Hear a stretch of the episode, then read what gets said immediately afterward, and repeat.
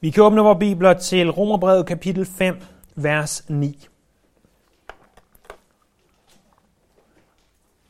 Det her afsnit i Romerbrevet kapitel 5, vers 1-11, det har vi jo beskæftiget os med de sidste snart mange søndage. Det er at finde under emnet frelses vidshed. Altså vidsheden om, hvorvidt vi rent faktisk er frelst. At du kan være sikker på, at når du er retfærdiggjort, så vil du forblive retfærdiggjort, og det er der intet, der kan ændre på. Det at være usikker på sin frelse, det er ikke en ydmyghed. Det er altså ikke, hvis du går og siger, at jeg ved ikke, om jeg er god nok, og jeg ved ikke, om jeg klarer den hele vejen. Jeg ved ikke, om jeg når til målet. Det er ikke ydmyghed. Det er manglende tro. Ganske simpelt. Og, og derfor vil Paulus nu, efter han har brugt fire kapitler på at fortælle os, hvordan vi bliver frelst, nu bruge de her 11 vers på at forklare os, hvordan vi kan være sikre på, at vi er frelst. Og minde os om, at vi kan være sikre på, at vi er frelst. Det bedste bevis, vi kan få for, at vi er frelst, det så vi i vers 5 det er, når Guds kærlighed ved Helligånden, som er givet os, udgydes i vores hjerter. Det er det bedste bevis. Men det mest logiske bevis, det der taler mest til vores hjerne, det er at finde her i vers 9-11. Det her med logik, det er ikke noget, som jeg i hvert fald øh, lærte om i skolen. Det er min forståelse, at at førhen, og i hvert fald under engelske, amerikanske himmelstrøg, der var det øh, direkte et fag, der blev undervist i skolen. Det har muligvis været det samme her førhen. Øh, men, men det er vigtigt at forstå, at hvis vi vil kunne forstå Bibelen, så bliver vi nødt til at bruge vores forstand. Bibelen er en bog fyldt med ord. Bibelen er en bog fyldt med sætninger og med tegnsætning og alt muligt andet. Og Bibelen er også en bog fyldt med logik. Og før noget forplanter sig i dit hjerte, så må det først forplante sig i dit hoved. Hvis du ikke får det ind i hovedet, så får du det heller ikke ind i hjertet. Og hvis du ønsker at være en funderet kristen, altså en, der har et, et fast fundament at stå på, så øh, bliver du nødt til at bruge hovedet. Hvis du ikke ønsker at vakle ved det mindste vindpust, så bliver du nødt til at bruge hovedet. Du bliver nødt til at give dig selv til studiet af ordet. Det er altså ikke nok bare at lytte til prædikner om søndagen. Du er nødt til at tænke selv. Især når det kommer til Paulus. For Paulus er næsten uhyggelig logisk. Det er derfor, nogle mennesker elsker ham, og nogle mennesker, de bryder sig mindre om ham. Det kommer lidt an på, hvordan din din hjerne er, er indrettet. Hvis din hjerne er logisk indrettet, øh, og, og du giver dig selv tiden til at prøve at forstå, hvad det er, at han ved, Helligånden skriver til os, så vil du elske ham.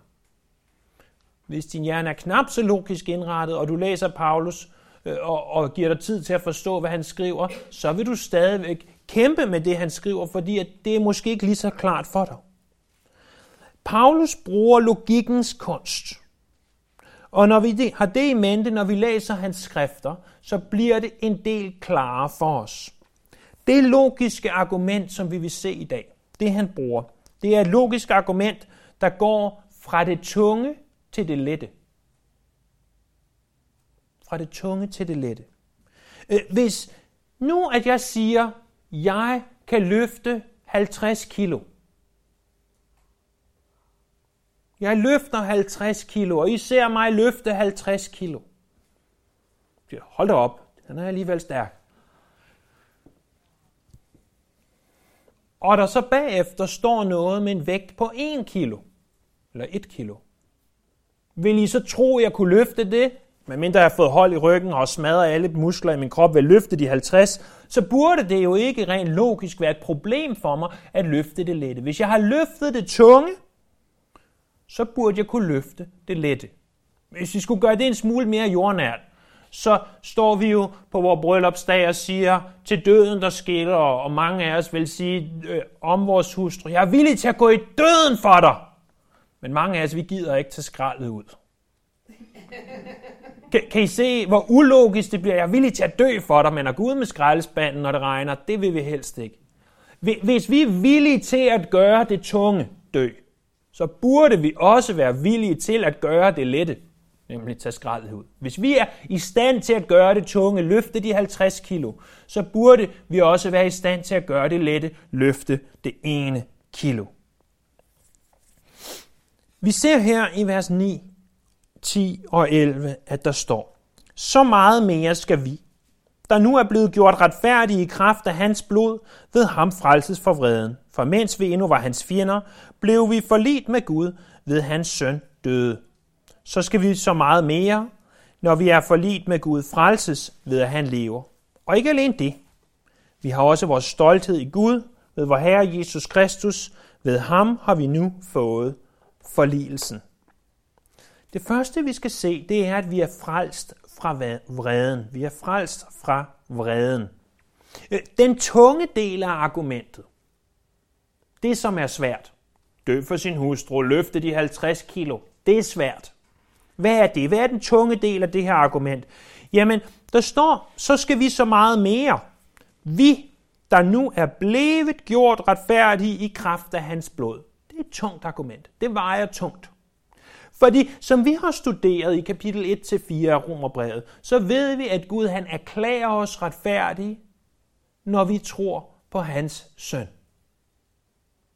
Jeg minder om, at vi ikke bliver gjort retfærdige, at oversættelsen her øh, er mildest talt uheldig, i værste tilfælde direkte kætterisk og, og forkert. Øh, men Gud han siger om dig, at du er retfærdig. Han siger, i det du tror, og i det alle de her ting sker, som, som mere eller mindre sker samtidig, øh, så siger han, han tror, derfor erklærer jeg ham retfærdig, eller snarere, jeg erklærer ham retfærdig, og så tror han, og det, det er ud over vores forstand at forstå præcis, i hvad rækkefølge det foregår. Men Gud siger om dig, at du er retfærdig. Ganske som dommeren ved domstolen hamrer i bordet og siger, 10 kendes for ret, han er uskyldig, eller han er skyldig. Hvorvidt du har gjort det, er sådan set fuldstændig ligegyldigt, fordi han erklærer dig skyldfri eller skyldig. Gud erklærer dig uskyldig. Hvorvidt du nogensinde har gjort noget forkert og vil gøre noget forkert igen, det er, når vi taler retfærdiggørelse, fuldstændig underordnet. Og det er jo, som vi har set og fået banket ind i vores hoveder i fire kapitler, en fantastisk, fantastisk øh, vidshed og forståelse at have af retfærdiggørelsen. Nemlig, at du kan være retfærdiggjort, og alligevel komme til at synde. Og det er jo den oplevelse, hver af os har. At Gud siger, at du er retfærdig. Hvad du egentlig gør, har ikke noget med retfærdiggørelsen at gøre. Det har noget med helliggørelsen at gøre, som vi vil komme til i kapitel 6 i særdeleshed. Men du er frelst, uanset om du synder bagefter eller ej, hvis Gud har erklæret dig retfærdig. Han siger, at du lever op til lovens standard. Han siger, du har nu i mine øjne overholdt loven. Du har gjort det, der er påkrævet. Og ikke alene det, så iklæder han dig også Jesu Kristi retfærdighed. Han tager dit gamle beskidte tøj af, dine sønder, og så iklæder han dig Jesu Kristi retfærdighed, retfærdige kåbe, øh, kappe, eller hvad du nu vil kalde den. Så det er ikke bare sådan, at Gud han ser på dig, at han så har tilgivet dig og siger, jeg ser ham ikke længere som en synder. Nej, når han ser på dig, så ser han dig som om du har gjort det, som Jesus Kristus, vor Herre, har gjort.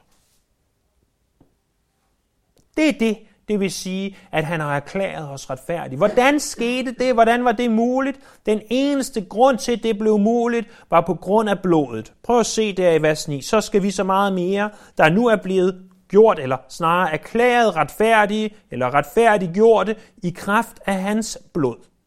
I kraft af hans blod.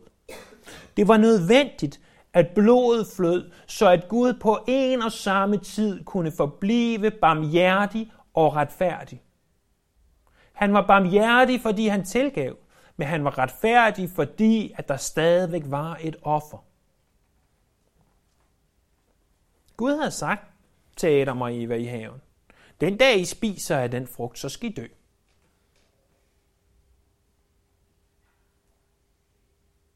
Jesus døde den dag, i stedet for Adam og Eva. Jesus døde den dag, i stedet for dig og mig. Det er ikke først og fremmest Jesu liv og lære, der frelser os. Jesu liv og lære er essentielt, det er væsentligt, det er vigtigt.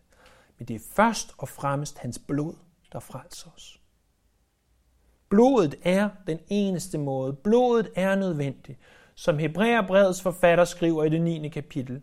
Uden at der udgives blod, findes der ingen tilgivelse for sønder. Har du nogensinde undret dig over, når du læser det gamle testamente, og måske i særdeleshed 3. Mosebog, hvorfor den er så blodig? Hvorfor at man kan overhovedet forestille sig at indlede en bog i Bibelen med, så har vi et offer og et andet, og hele fem forskellige ofre, hvor de fire af dem involverer blod. Fordi blodet var nødvendigt. Fordi de gamle hebræere, de havde lært af deres Gud. Der findes ingen tilgivelsessted, uden at der udgydes blod. Det er den tunge del af argumentet. Men at det her, det er ikke let. Det er for det første ikke let at forstå, hvad retfærdiggørelse er. For det andet er det ikke let at dø på et kors og se blodet flyde. Det er den tunge del. Hvis Gud kan løfte det, hvis Gud kan sige det om dig, hvis Gud kan gøre det med dig, hvad er den lette del af argumentet så? Så meget mere.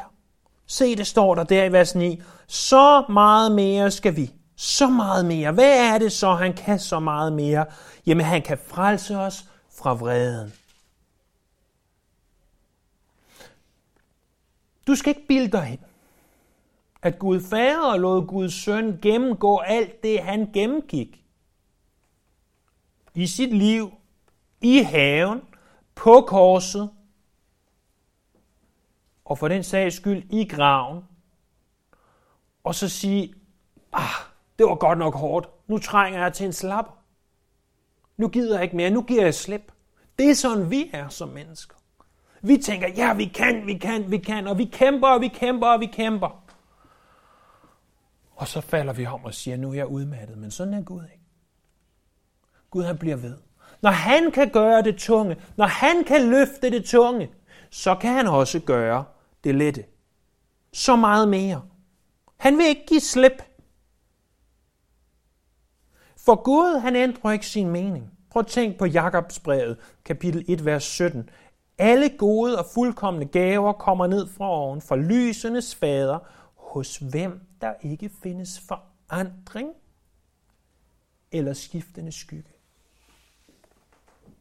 Jesus Kristus er den samme i går og i dag til i og til evig tid, står der i Hebræerbrevet kapitel 13, vers 8. Gud, han forandrer sig ikke. Han ændrer ikke mening. Hvis han har sagt om dig, at du er retfærdiggjort, så kan intet, og jeg gentager intet, ændre på det. Allermindst. Ved du, hvem der allermindst kan ændre på det? Dig.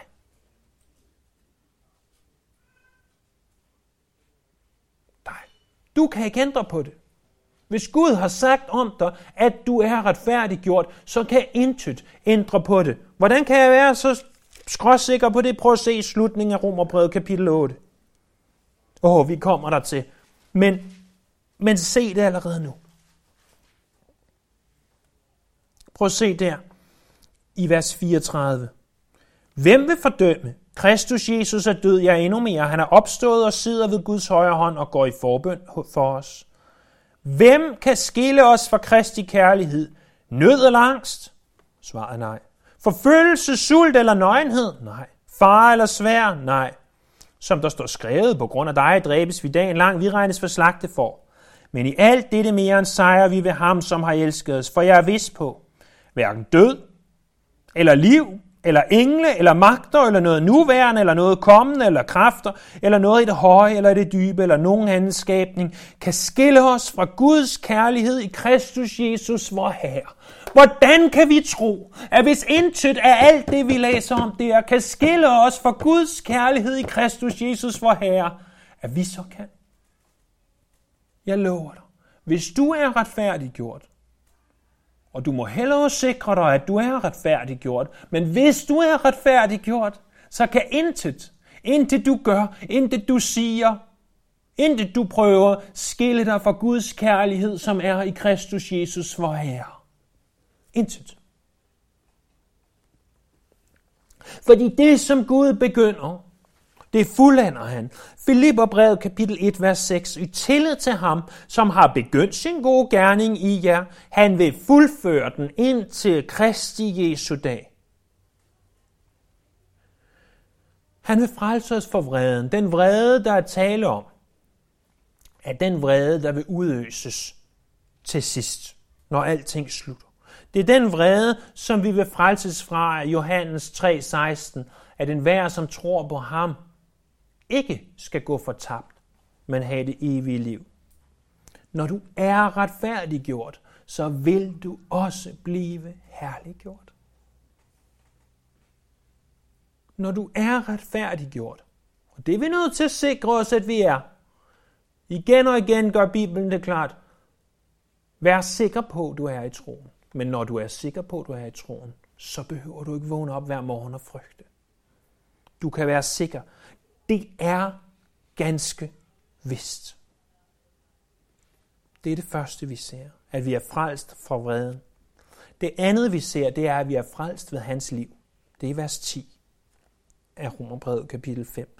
For mens vi endnu var hans fjender, blev vi forlit med Gud, ved at hans søn døde så meget, så skal vi så meget mere, når vi er forlit med Gud, frelses ved, at han lever. Den tunge del af det her argument, det, som er svært at løfte, hvad er det? Det er, at det her sker, mens vi var fjender. Jeg minder os jo naturligvis om, hvad vi læste sidste gang i vers 6-8, at Kristus døde for os, mens vi endnu var syndere. At, at mens vi var svage, mens vi var ugudelige, mens vi var syndere, det var der, Kristus døde for os, står der. At være fjender betyder mere end at være uenige. Det betyder det nemlig, som ordet antyder, at være fjender. At ligge i krig med hinanden. Gud frelste dig til trods for, at du og han var i krig med hinanden. Og så bruges det her ord, forligelse. Mens vi endnu var hans fjender, blev vi forlit med Gud. Hvad betyder det?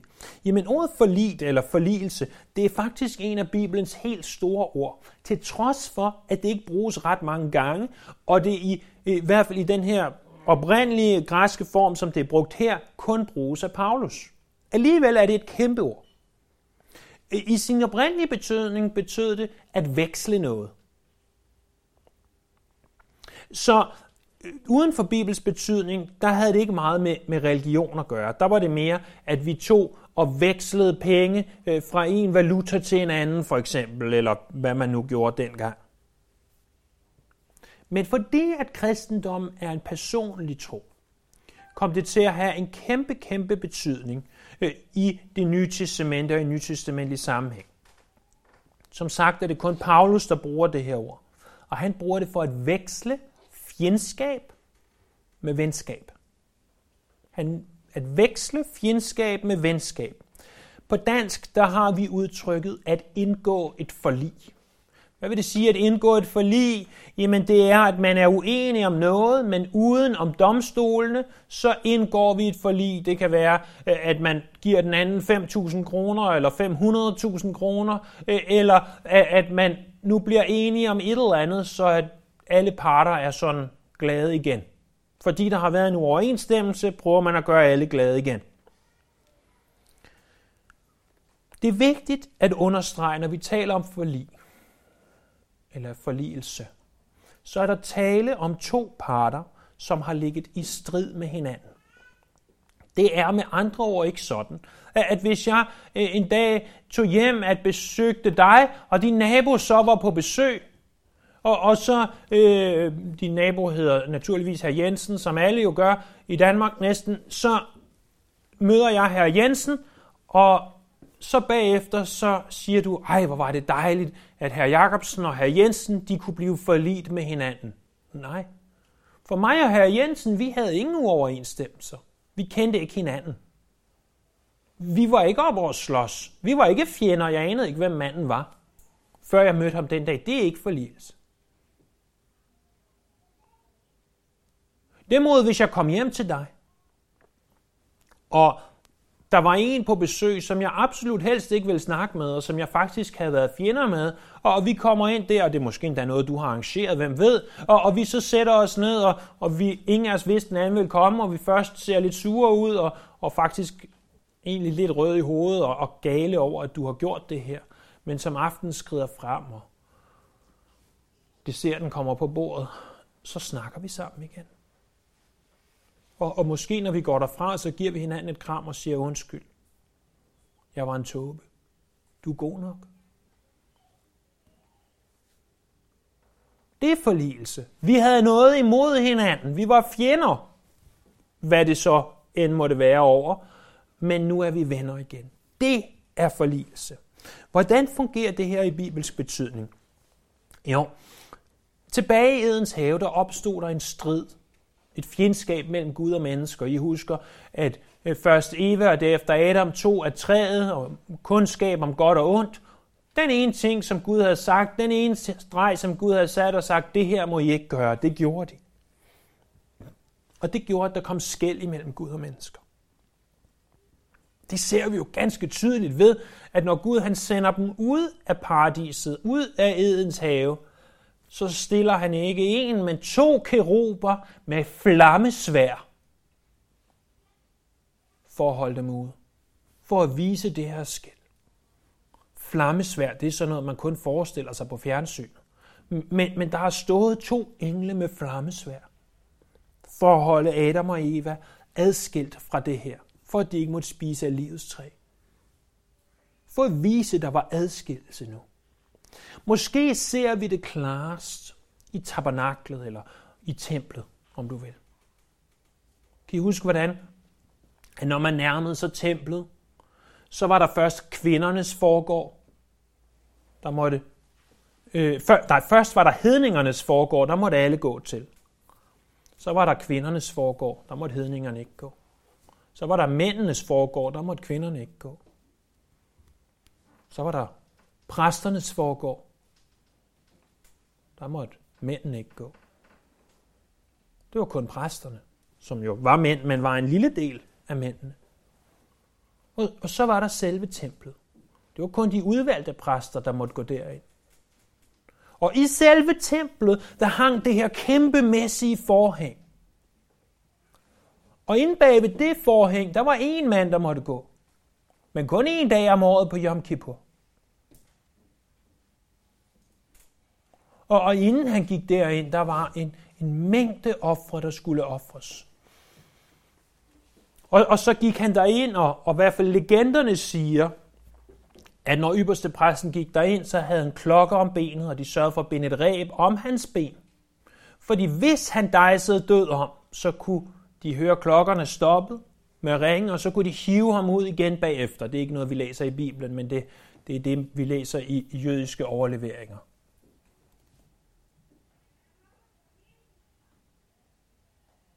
En dag om året, der kunne de gå derind.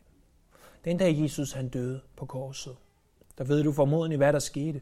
At forhænget i det her tempel, og, og det, det var altså ikke bare et lille let silkeforhæng. Det var et forhæng, der var ret så tykt. Det, så vidt jeg husker, måske omkring 30 cm tykt forhæng. Hvordan det har kunne lade sig gøre at lave det, det ved jeg ikke. Men det er i hvert fald det, efter vores bedste overbevisning, at det var noget i den stil. Og det forhæng, det flænger fra top til bund. Ikke fra bund til top, så at mennesker måtte have gjort det, men fra top til bund, så det stod åbenlyst for enhver, at det var Gud, der gjorde det her. Det flængede. Og man kunne gå lige ind i det allerhelligste. Man kunne have Frimodighed, hvis man ellers turer på det sted at gå ind. For at vise, at nu kan du og jeg have frimodighed og komme til Gud. Men indtil da var der adskillelse. Adskillelse mellem Gud og mennesker. Og forligelsen, som er den, vi taler om, den blev gjort mulig ved Jesu død på korset. Den blev gjort mulig, så at Gud, som lå i fjendskab med os på grund af synden, og os, som lå i fjendskab med Gud på grund af synden, kunne blive venner igen. Resultatet af forligelsen er altså, at Gud og mennesker er venner. At du kan være ven med den almægtige Gud. Det lyder jo næsten for godt til at være sandt.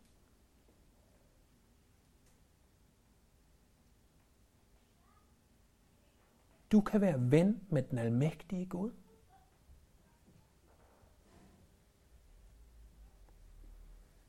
Du behøver ikke være hans fjende længere. Du kan være hans ven. Han behøver ikke være din fjende. Han kan være din ven. Fordi Jesus døde på korset. Det er jo det, der står der i vers 10, at forligelsen er kommet ved, at hans søn døde. Så vi læste i vers 9, at det var ved hans blod. Nogen har fejlagtigt undervist, at en dråbe af Jesu blod ville være nok til at tilgive alle verdens sønder. Øh, nej. Nej, det vil ikke. For hvis en dråbe af Jesu blod havde været nok, så havde korset været ligegyldigt. Så kunne de bare have hævet en nål op af lommen, lavet den der, en dråbe blod, alt er klaret, vi fortsætter festen. Men en dråbe blod var ikke nok.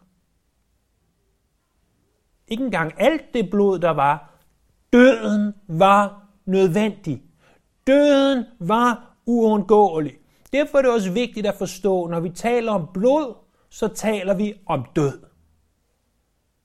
Når vi taler om blod, så taler vi om død. Det var ved, at hans søn døde.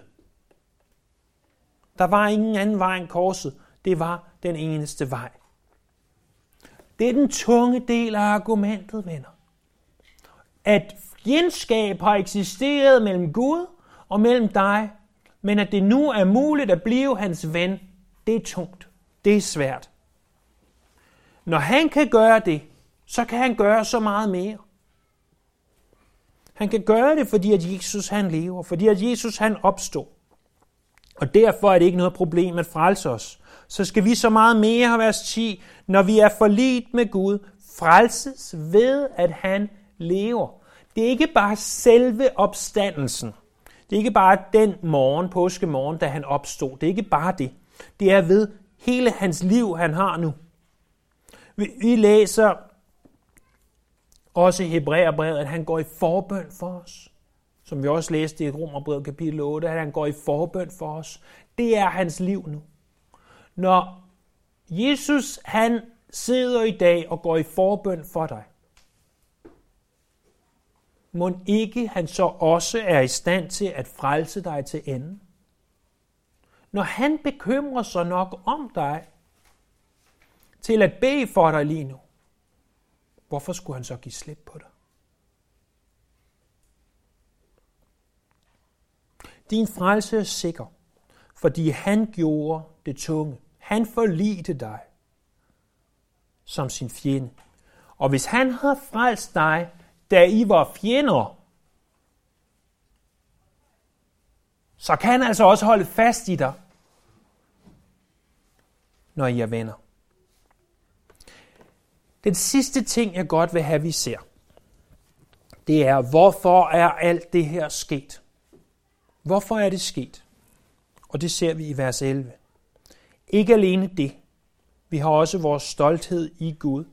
Ved vor Herre Jesus Kristus, ved ham har vi nu fået forligelsen. Hvad betyder stolthed?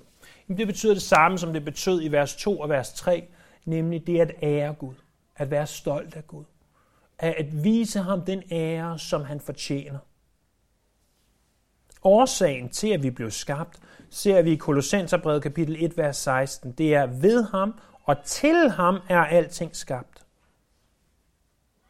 Hvorfor er det, vi bør være stolte af det her? Hvor, hvorfor er det, vi bør ære Gud for det her? Hvis du begynder at tælle, hvor mange gange i vers 1-11, der henvises til Jesus, så kom jeg frem til, det er ikke sikkert, jeg har talt rigtigt, for det kan være ganske svært at tælle, men jeg kom frem til, at Jesus nævnes 10 gange i de her 11 vers. Han nævnes som Jesus, han nævnes som Kristus, han nævnes øh, ved pronomet han, og han nævnes ved, øh, at han er søn. 10 gange. Det er på grund af det, Jesus har gjort. Det er på grund af ham, at vi kan ære Gud, og vi bør ære Gud. Resultatet af forligelsen, resultatet af, at han holder os fast, det bør lede os til, at vi giver Gud ære. Vi viser Gud ære. Vi lever et liv til Guds ære. Hvor efterlader alt det her os så? Du kan have frelses vidshed. Du kan være vis om din frelse, fordi Gud, han kan erklære sønder og retfærdig. Og han er villig til at sende sin søn i døden for sine fjender. Når han er villig til det, så kan han også bevare dig til enden. Jeg understreger igen. Det her skal ikke være en sovepude. Det her skal ikke øh, øh være en trøstebamse, hvor du siger, det går nok, alle bliver frelst. Nej, nej, nej, nej. Langt fra alle bliver frelst. Det er nok snarere en rest, der bliver frelst. Men hvis du sikrer dig, at du er blandt den rest, hvis du sikrer dig, at du er i troen, som vi så på for nogle uger siden, så selv på de mest grå dage, selv der, hvor alt ser mest urimeligt og usandsynligt ud, der kan du være sikker. Og det er der, vi skal hen til, venner. Fordi du har ikke lyst til, og jeg har ikke lyst til, at vågne op hver anden morgen og sige, åh, mon, jeg er frelst i dag. Åh, i dag skal jeg være en god lille kristen og gøre alt det rigtige, så jeg kan være frelst også i dag. Og hvad hvis jeg døde i dag? Vil jeg så være frelst? Forestil dig det sådan her. I åbenbaringen kapitel 3 står der, se, jeg står for døren og banker, og hvis nogen åbner op, så kommer jeg ind og har måltid med En gang der stod Gud, eller lad os bare sige Jesus uden for din dør, han bankede. Og det må jeg ikke nok komme ind og have måltid med dig, og, og endelig tager du dig sammen og åbner døren, og han kommer ind. Han stod allerede uden for døren. Han tog initiativet. Men i det han kommer ind, hvad vil han så? Så vil han have måltid med dig. Så vil han være sammen med dig. Og når han vil være sammen med dig, så går han ikke igen. Han skal nok sørge for, at du klarer dig til mål. Så siger du, jamen Daniel, rar, gode, enfoldige Daniel. Du ved ikke, hvad jeg har gjort, efter jeg blev en kristen. Du ved ikke, hvordan jeg syndede i går. Du ved ikke, hvor forfærdeligt et menneske jeg er. Ja, nej. Jeg ved godt, hvor forfærdeligt et menneske du er, for jeg er selv et lige så forfærdeligt menneske. Hvis du vidste de tanker, der kunne køre igennem mit hoved, så ville du slet ikke være her. Hvis du vidste de ting, som jeg som menneske kunne finde på at gøre, så vil du slet ikke lytte til mig. Min eneste trøst er, at jeg ved, at du er næppe meget bedre. Hvad, hvad gør jeg så? Hvad gør jeg, når jeg i går sagde sådan? Når jeg i går brød loven igen? Hvad skal der til? Hader Gud mig nu? Er jeg udenfor? Har han forladt måltid? Har han rejst sig for bordet og sagt, jeg ville have måltid med dig, men du syndede, nu går jeg min vej. Langt fra, venner. Prøv at se i 1. Johannes brev, kapitel 1. Det her er vigtigt. Prøv at slå op. 1. Johannes brev, kapitel 1. Det hele er vigtigt, men det her det er særdeles vigtigt, for det er så ganske praktisk. 1. Johannes brev, kapitel 1.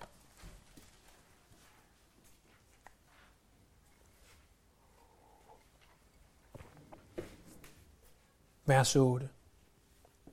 Hvis vi siger, at vi ikke har synd, så fører vi os selv på vildspor, og sandheden er ikke i os. Men hvis vi bekender vores synder, er han trofast og retfærdig, så han tilgiver os vores synder og renser os for al uretfærdighed. Hvis vi siger, at vi ikke har syndet, gør vi ham til en løgner, og hans ord er ikke i os. Mine børn, dette skriver jeg til jer, for I ikke skal synde.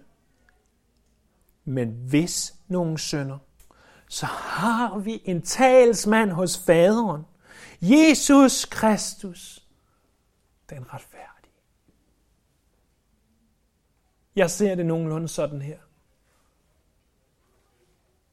Her sidder Gud fader på sin trone. Og Satan kommer og siger til ham, Gud, har du set, hvad Daniel tænkte i går? Har du set, hvad Daniel gjorde i går?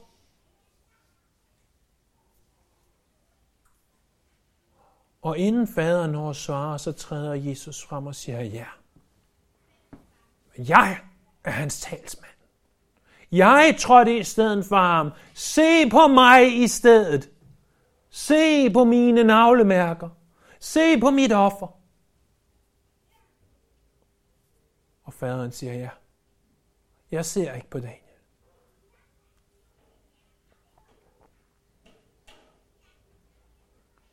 Jeg ser ikke på Jonas, jeg ser ikke på Per, jeg ser ikke på Arne, jeg ser ikke på dem, jeg ser på Jesus Kristus.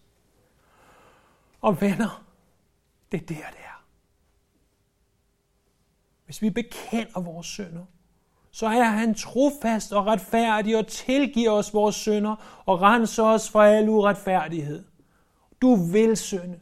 Du vil træde fejl. Men bekend dine synder til ham. Bekend dine synder til ham. Og lad os sige, at du du synder på vej hjem. Du gør noget, du ikke skal på vej hjem fra kirke i dag. Og du kører galt. Og du dør.